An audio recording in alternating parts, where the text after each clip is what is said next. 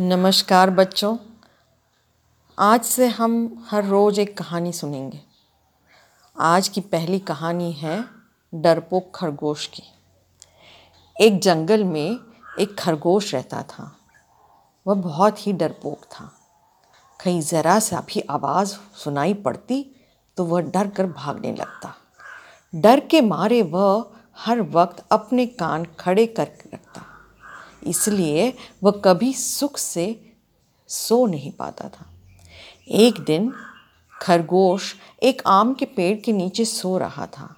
तभी पेड़ से एक आम उसके पास आकर गिरा।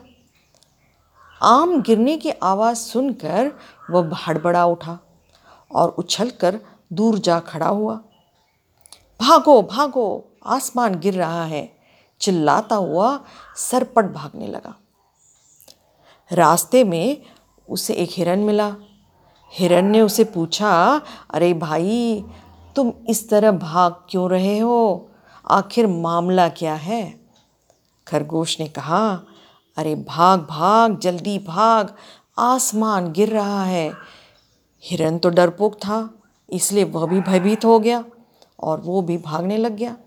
भागते भागते दोनों ज़ोर ज़ोर से चिल्ला रहे थे, भागो भागो, आसमान गिर रहा है।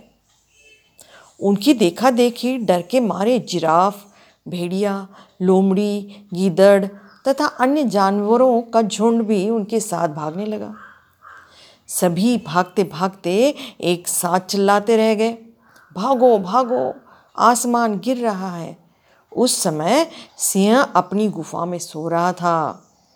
जानवरों का शोर सुनकर हड़बड़ाकर जाग उठा।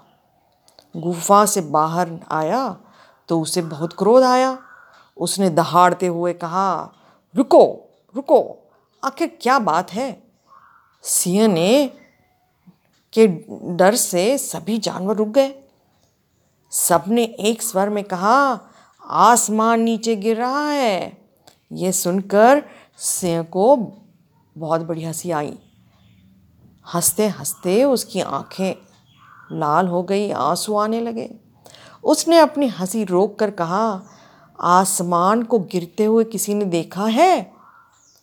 सब एक दूसरे का मुँह ताकने लगे। अंत में सभी की निगाह खरगोश की ओर मुड़ गई। तभी उसके मुँह से निकला, आसमान का एक टुकड़ा तो उस आम के पेड़ के नीचे ही गिरा है। अच्छा चलो हम जाके देखते हैं, सिंह ने कहा।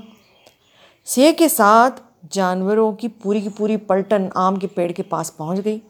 सबने इधर उधर तलाश किया, किसी को आसमान का कोई टुकड़ा नहीं नज़र आया।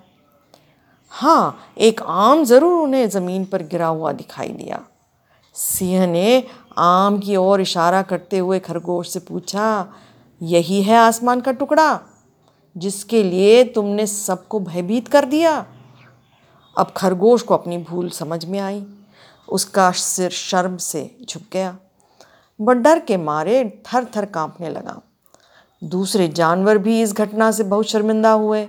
वे अपनी गलती पर पछता रहे थे, लेकिन सुनी सुनाई बात से डरकर वे बेकार ही भाग रहे थे। तो बच्चों, इस कहानी से हमने क्या सीख ली? यही है शिक्षा इस कहानी से। सुनी सुनाई बात पर विश्वास नहीं करना चाहिए। हमेशा जब तक उस बात का की पड़ताल नहीं करते, तब तक उस पर विश्वास नहीं करनी चाहिए। चलो, नमस्कार, आज हम कहानी यहीं समाप्त करते हैं।